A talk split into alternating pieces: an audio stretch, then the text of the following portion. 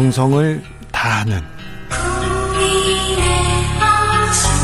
국민의 방송. KBS 주진우 라이브. 그냥 그렇다고요.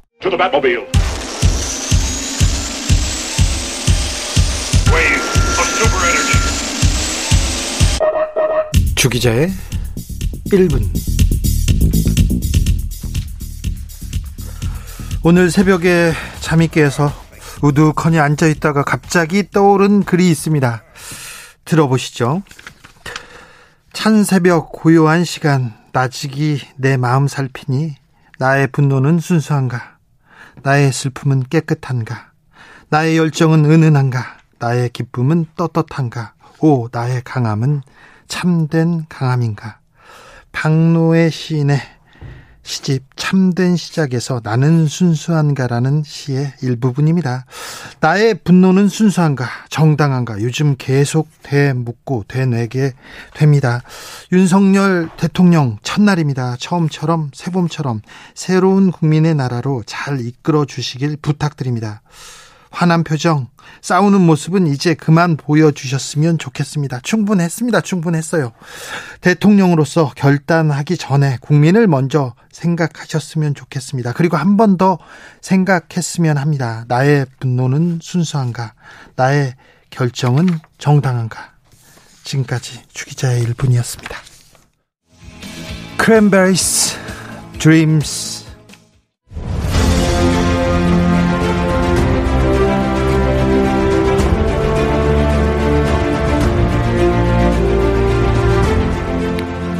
제20대 윤석열 대통령 취임 기획 새 정부에 바란다. 저는 자유, 인권, 공정, 연대의 가치를 기반으로 국민이 진정한 주인인 나라, 국제사회에서 책임을 다하고 존경받는 나라를 위대한 국민 여러분과 함께 반드시 만들어 나가겠습니다. 감사합니다. 새 정부에 바란다. 주진우 라이브에서 사회 문화 인사와 함께 하겠습니다. 윤석열 대통령 5년 임기 시작했습니다. 취임사에서 자유, 인권, 공정, 연대를 강조했습니다. 특별히 자유를 35번 외쳤습니다. 한편 차별, 불평등 이런 약자에 대한 얘기가 좀 어, 부족하지 않았나 이런 생각도 해봅니다. 민주주의가 위기라면서 반지성주의를 언급하기도 했는데 취임사 내용 어떻게 들으셨는지 그리고 새 정부에 바라는 점 무언지 들어보겠습니다. 이문열 작가 안녕하세요. 예, 예, 안녕하세요. 아, 작가님 건강하시죠? 예, 건강합니다. 네. 어, 새 정부 출범했습니다. 윤석열 대통령 취임했는데 덕담 한 말씀 해 주십시오. 예, 뭐, 그, 뭐, 덕담이야, 뭐, 참, 그, 마음에, 이제 간절히 바랐던 것이니까. 네. 뭐, 더 참, 그, 덜 나위 없고. 네. 그냥 오늘은 보면서 참, 첩첩 산중을 보는 듯한 깊은 그, 그 근심과 우려가 더 앞섭니다. 어떤 부분에서 걱정이 됩니까?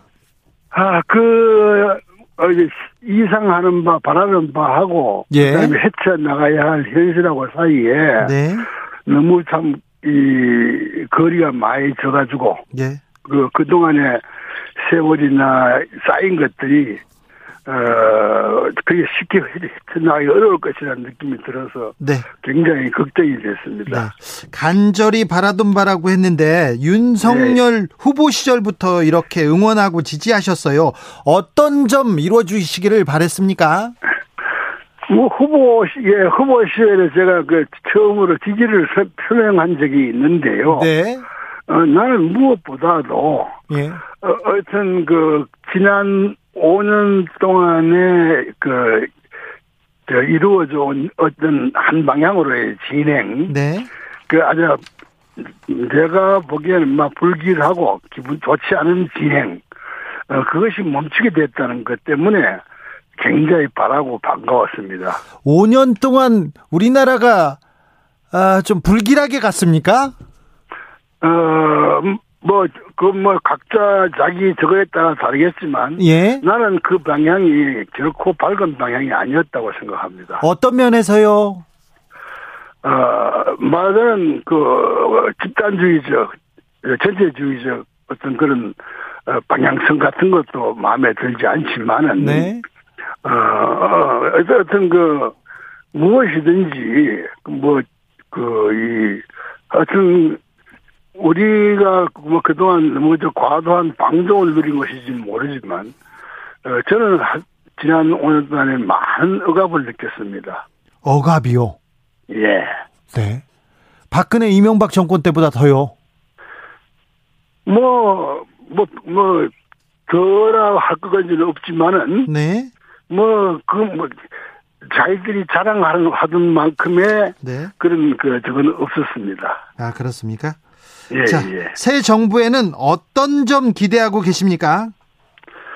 글쎄요, 하여튼, 이제, 먼저는 지금까지에서 바람직하지 않던 점, 방향성이든지, 뭐, 좀, 좀 지향이, 목표든지 간에, 에, 그것이 바뀌게 되었다는 것, 그것이, 저, 위로가 되고, 네.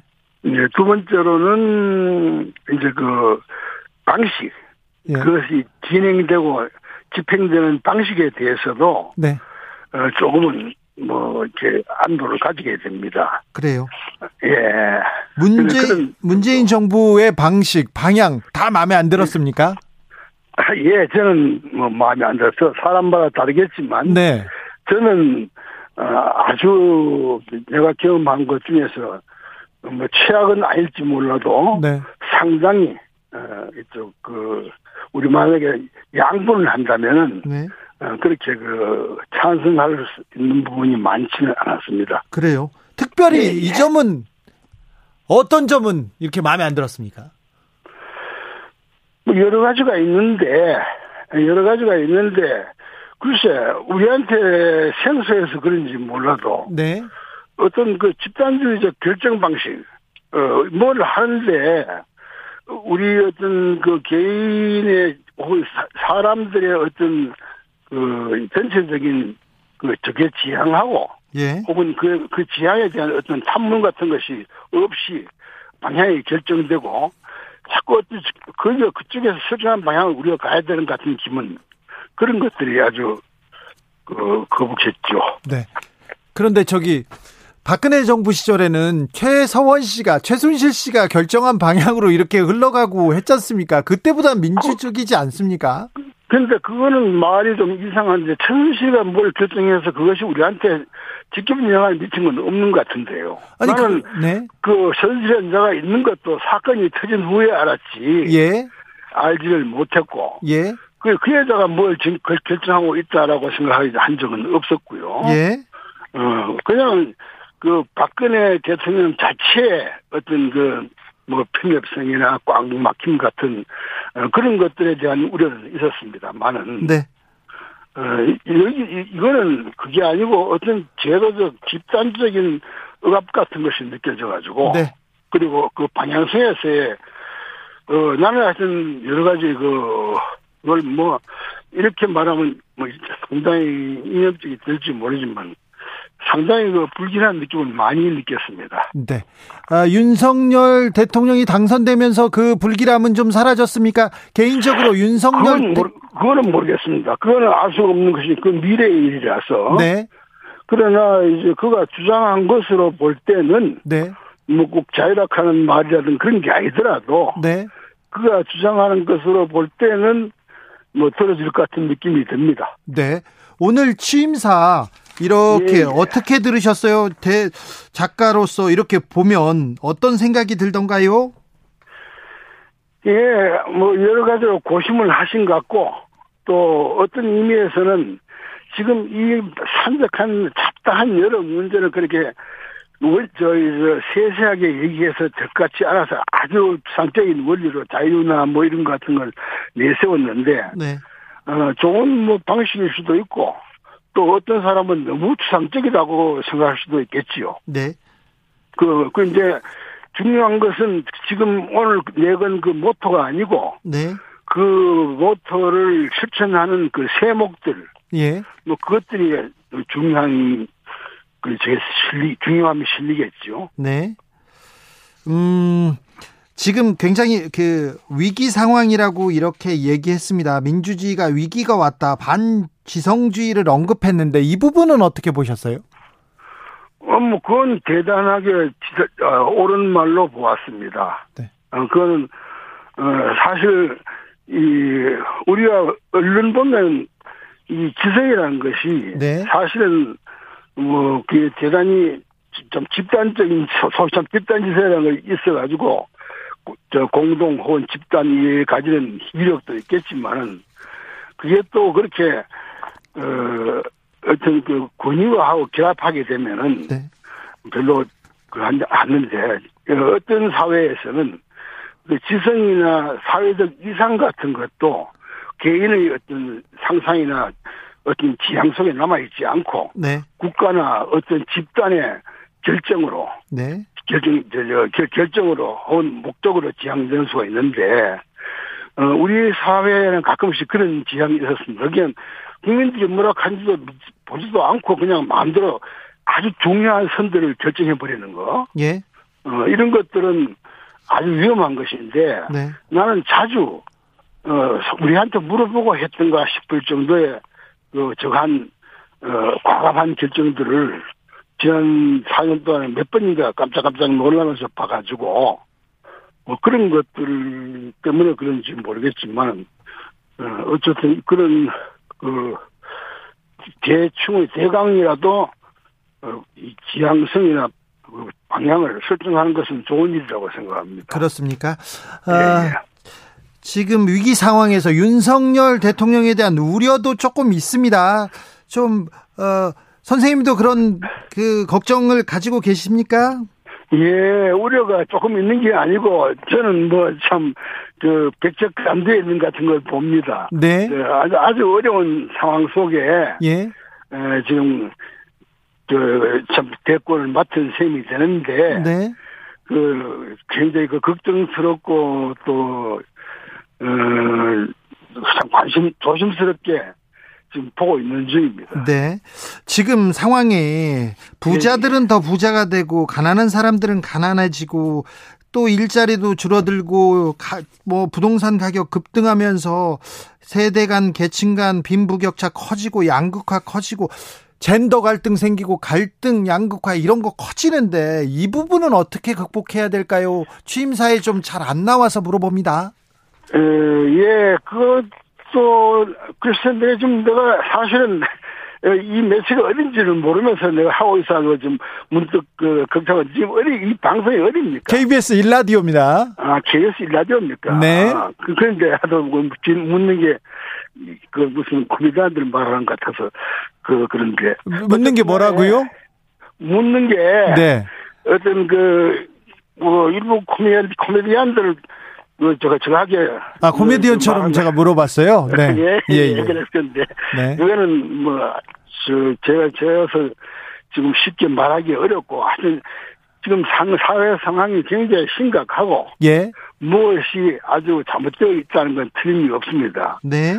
그런데 그것이 어 이제 그런 걸 말할 때는 어떤 게 있냐면 이렇게 아주 나쁘게 저됐을 때는 그 앞에 5년이라는 세월을 이 사회를 주도했던 사람들에 대해서도 물어봐야 할 것 같은데. 네. 그거 묻는 거 없이 지금 네. 세상이 이런데 이거 어쩔 거냐고 하는 건데. 네.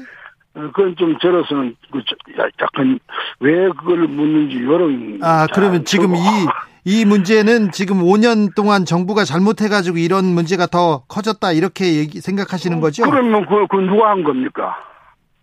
그러면 지금 5년 동안에 그렇게 나쁘게 발전했으면 네. 그건 귀신이 한 겁니까? 누가 한 겁니까? 네. 자, 그래서 이 나쁘게 어... 됐으면 그걸 담당했던 사람들, 네. 그저 저, 저, 지도층이든지 뭐 집권층이든지 혹은 그 참저 저 저 저층이든지 그 그들이 있을 것이지. 네. 그걸 이제 오늘 정권 맡아가지고 시작하는 사람한테 무슨 큰 적어나 있는 것처럼 물으면 이상하지 않습니까? 아니요, 이제 이 문제를 어떻게 해결할 건지 물어본 겁니다.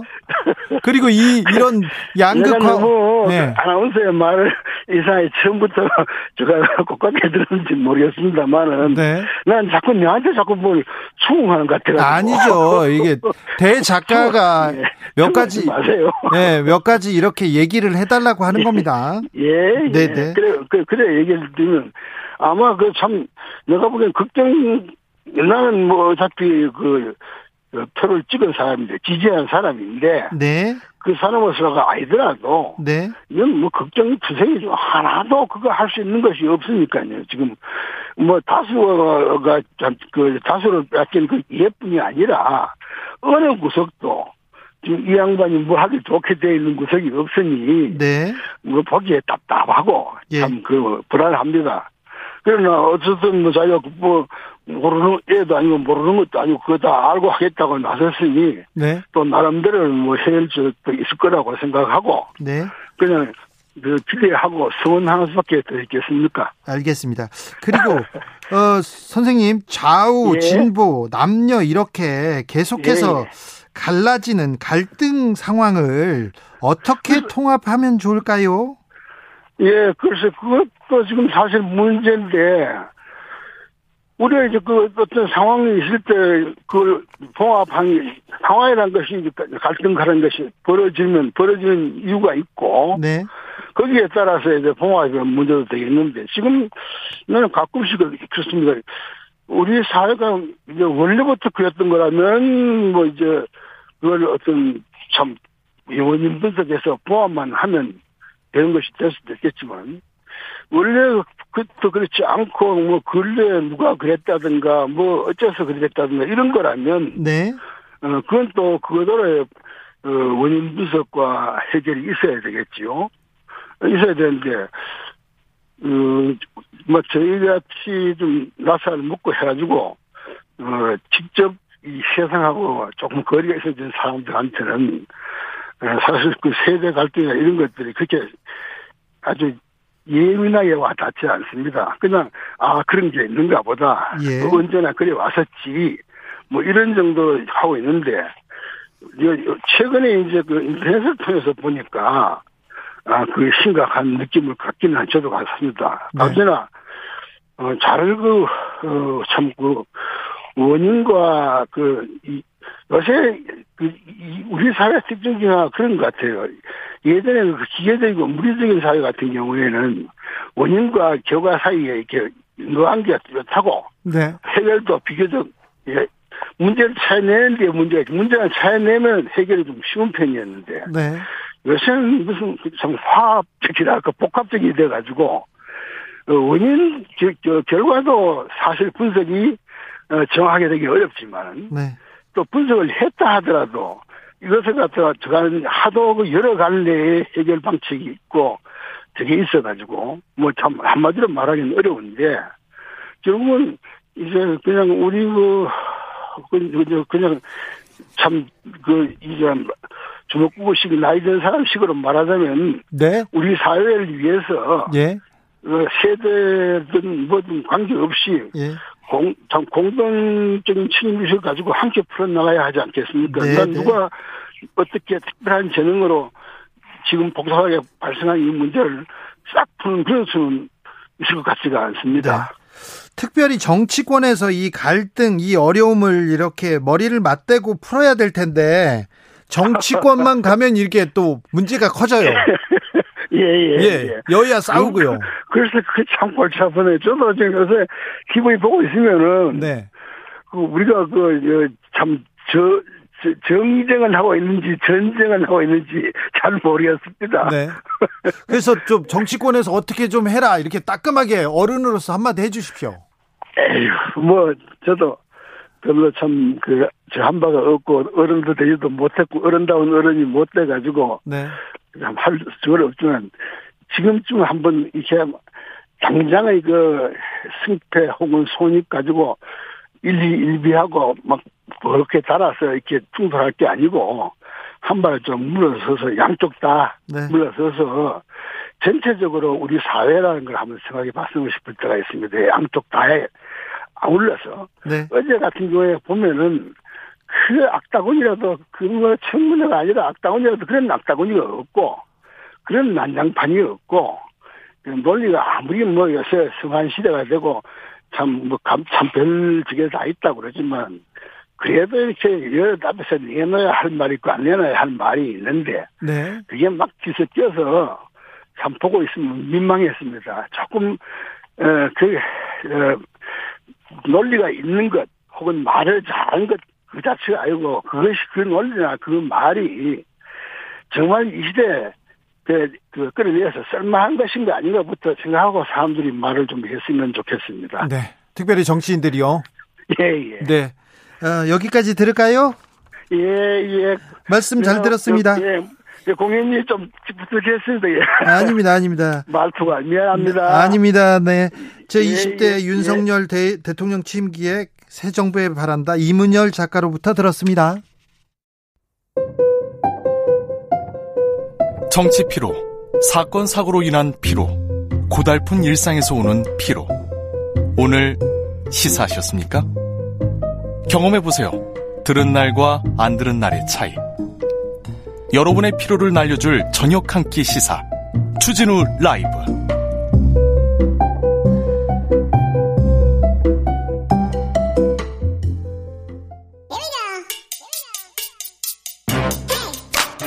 뉴스를 향한 진지한 고민 기자들의 수다.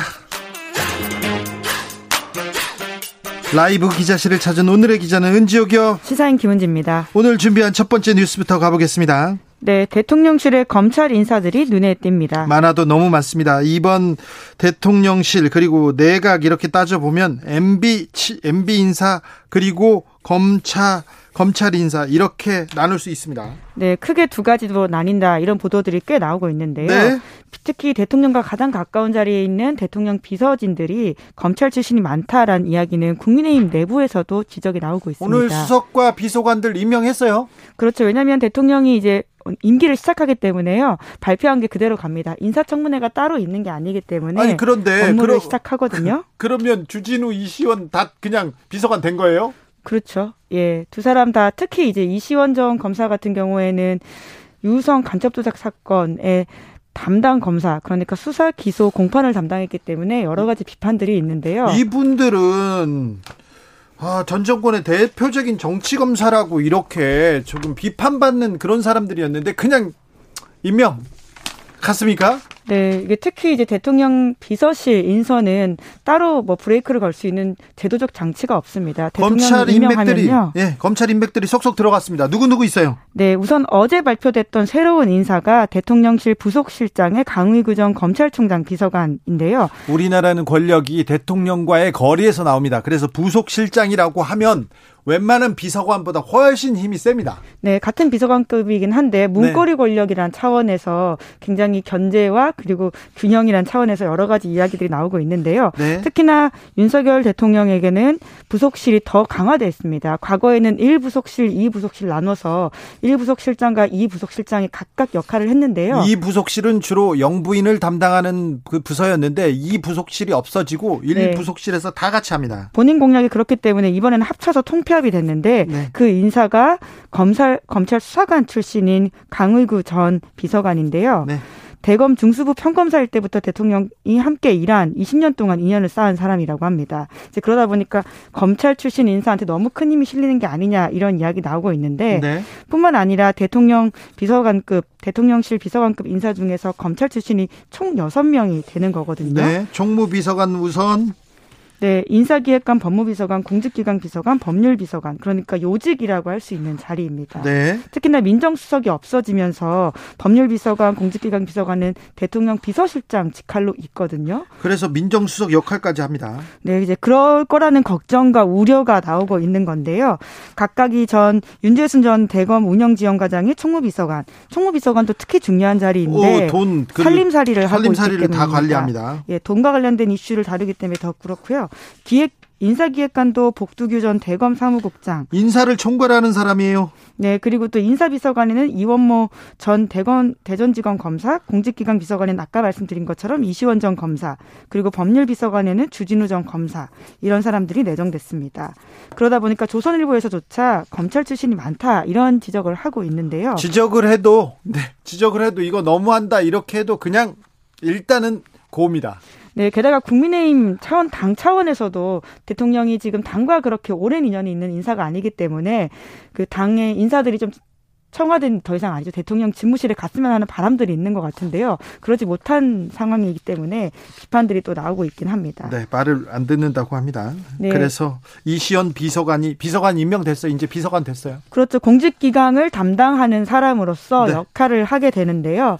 이에 대해서는 비판이 많습니다. 특히나 어, 검찰 내부에서도 징계 1개월을 받았었고 형사처벌도 받을 뻔했는데 검사들이 수사해서 네. 봐주기 기소했다 이런 비판들이 많거든요. 만약에 경찰에서 이렇게 증거 조작한 그 조작한 증거를 그대로 갖다가 재판에다 쓰고 그렇게 얘기하다가 사실이 아닌 걸로 드러났지 않습니까? 만약에 경찰이었으면 국정원 직원이었으면 다 구속됐을 거예요. 실제로 그때 국정원 직원은 구속이 구속됐어요. 됐습니다. 어, 똑같은 네. 일을 한 더 나쁜 일을 한 검사는 검사들이 처벌하지 않았어요. 물론 당사자들은 그때 이제 국정원이 그냥 들고 온 증거에 대해서 몰랐다 이렇게 이야기합니다. 몰랐다면 이야기합니다. 바보죠. 네, 이제 그렇기 때문에 오히려 그런 무능한 사람이라면 공직기강 비서관으로서 역할을 제대로 할 수 있냐 네. 이런 비판이 나오거든요. 그렇죠. 왜냐하면 공직기강 비서관이라고 하는 것은 공직의 기강을 말 그대로 바로 세우고 네. 감시하고 네. 사정 업무를 하는 사람입니다. 그런데 네. 이런 사람이 국정원이 가지고 온 종이 문서 하나 제대로 못 보는 사람이라면 네. 앞으로 윤석열 정부를 어떤 식으로 우리가 공직기강을 바로잡을 것인가 문제가 나오는 거거든요. 옛날에 기소청탁이라고 음, 나경원 전 의원이 남편이 어, 서부지법의 판사였어요. 그런데 서부 서부지방 검찰청에 있는 검사한테 야 기소를 해주면 빨리 기소를 하면 우리 남편이 처리할 거야 이렇게 하면서 기소를 정탁했던 사건이 있었습니다. 그때 양심을 양심 선언했던 사람이 박은정 검사였고요. 그 관련해서 기사를 썼던 사람은 저였고요. 그래서 그때 어, 그 나경원 전 의원이 저를 고발해 가지고 제가 계속해서 조사를 받았죠. 담당 검사가 이시원이었어요. 근데 아 이 사람이 아 권력의 편에서 얼마나 열심히 하고 얼마나 없는 죄를 이렇게 만들려고 하는구나 이런 생각을 저는 저 저는 느꼈어요 그때. 그래서 얘기하는데 이런 분이 공직기강을 만들었다. 아, 이거 공직기강을 잡는다고요? 최건숙님 간첩 조작으로 본인은 얼마나 힘들었을까요? 네. 조작하느라고 얼마나 힘들었겠어요. 네, 알겠어요. 네, 나전 의원은 아마 본인이 직접 한 게 아니라 보좌진 통해서 시켰다 이런 주장을 계속 그렇죠. 하고 있죠. 보좌관이 네, 했죠. 예. 네. 다음 뉴스로 가보겠습니다. 네, 김인철 후보자가 자진 사퇴했는데요. 이에 대한 하태경 국민의힘 의원의 주장이 화제가 되고 있습니다. 어떤 내용입니까? 네, 소위 방송집에서 논문 심사했다라는 보도가 나온 다음 날 김인철 후보자가 사퇴했거든요. 예. 이제 이에 대해서 당시에는 이제 방송집이라고는 하지만 건전한 한정식 집이었다 이런 주장을 했었고요. 또 그때는 호텔에서 심사하는 문화가 있었다라는 말도 한 바가 있습니다. 방석집에서 그리고 호텔에서 이렇게 논문 박사 논문 심사를 한다. 네, 이제 그래서 좀 상당한 오해가 있는 상황이다. 이렇게 이제 라디오에서 이야기를 해서 한국일보가 일종의 팩트 체크와 같은 기사를 썼는데요. 듣고 나서 예. 그러니까 그 보니까요. 그렇지 않다라는 주장들과 그런 근거들을 가지고 와서 반박을 하고 있는 기사입니다. 예. 실제로 이제 2016년 9월에 김영란법이 시행되면서 일부 학생들이 심사위원들한테 거마비 주는 게 사라지면서 이후엔 아예 없었다라고 하는데 그 전에는 뭐뭐 뭐 식사도 모시고 어디 가서 호텔에서 예, 호텔에서 하지만 그럼에도 불구하고 호텔에서 논문 심사하는 건 아주 일부다 이런 이야기가 교수 신문에도 있다라고 해요. 예. 예. 그런 사례들이 문제가 될 만큼 드문 사례여서 기사가 나오기도 하고 당시에 이제 논문 심사를 받았던 사람들의 멘트를 통해서 그런 일은 이례적인 것들이다라는 지적들을 하고 있습니다. 아유 방석집에서 논문 심사다니요. 그리고 아가씨들이 박수로 이렇게 논문을 통과시키다니요. 이거 너무했죠. 호텔에서 논문 심사를 하다니요. 아우 네. 다음 뉴스는요. 네, 한 판결이 미국 사회를 뜨겁게 만들고 있습니다. 어떤 판결입니까? 네, 로 대 웨이드 판결이라고 해서요. 임신 중지와 관련돼 있는 미국 사회 굉장히 눈길을 끌고 한 전기를 만들었다고 하는 판례입니다. 지금 이 부분에 대해서 굉장히 큰, 큰 논란이 있고 있는데 임신 6개월까지는 서, 스스로 결정할 예. 수 있다는 거죠. 예, 그렇습니다. 그것이 핵심인데요. 그러니까 일종의 미국에서도 한 매체가 단독 특정 보도를 해서 지금 눈길을 끌고 있는데 네. 지금 바뀌어 있는 연방 대법원 구성으로서 이 판결을 뒤집으려고 한다. 그 어떤 다수 의견이 바뀌었다라는 초안을 판결문 초안이 나왔어요. 네, 네. 그거를 보도했습니다. 사실 음. 굉장히 이례적이고 없는 일이긴 한데요. 네. 그래서 이제 아예 바뀔 위기라는 것이 알려지자 많은 사람들이 연방 대법원 앞에서 항의 시위도 한다라고 하고요. 그리고 이것이 지금 선거 이슈로까지 번지고 있는 상황이라고 합니다. 그러니까 낙태와 관련된 얘기인데 주요 골자는 뭡니까?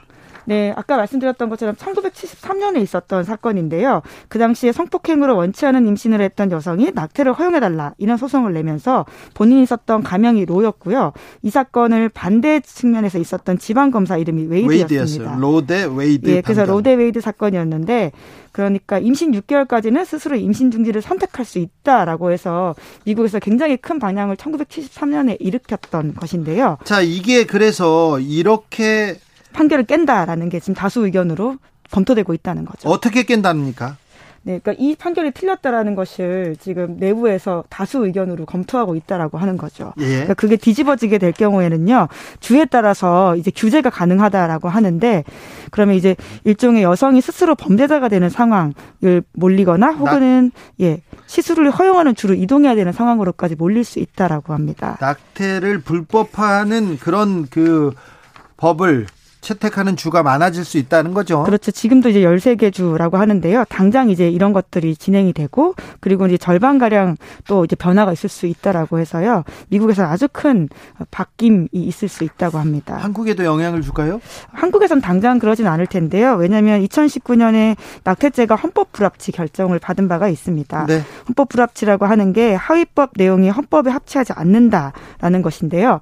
그렇기 때문에 이제 법을 개정해서 현실에 맞게 바꿔야 바꿔야 된다라는 거거든요. 예. 근데 국회가 그리고 정부가 아직까지 밑에 법을 바꾸질 않았습니다. 네. 그래서 이 빈 공간이 있어서 이에 대한 비판들이 많은데 오히려 이번 기회에 좀 이 부분을 살펴야 된다라는 여론도 있습니다. 알겠습니다. 기자들의 수다 시사인 김은지 기자 함께했습니다. 감사합니다. 네, 교통정보센터 다녀오겠습니다. 오수미 씨.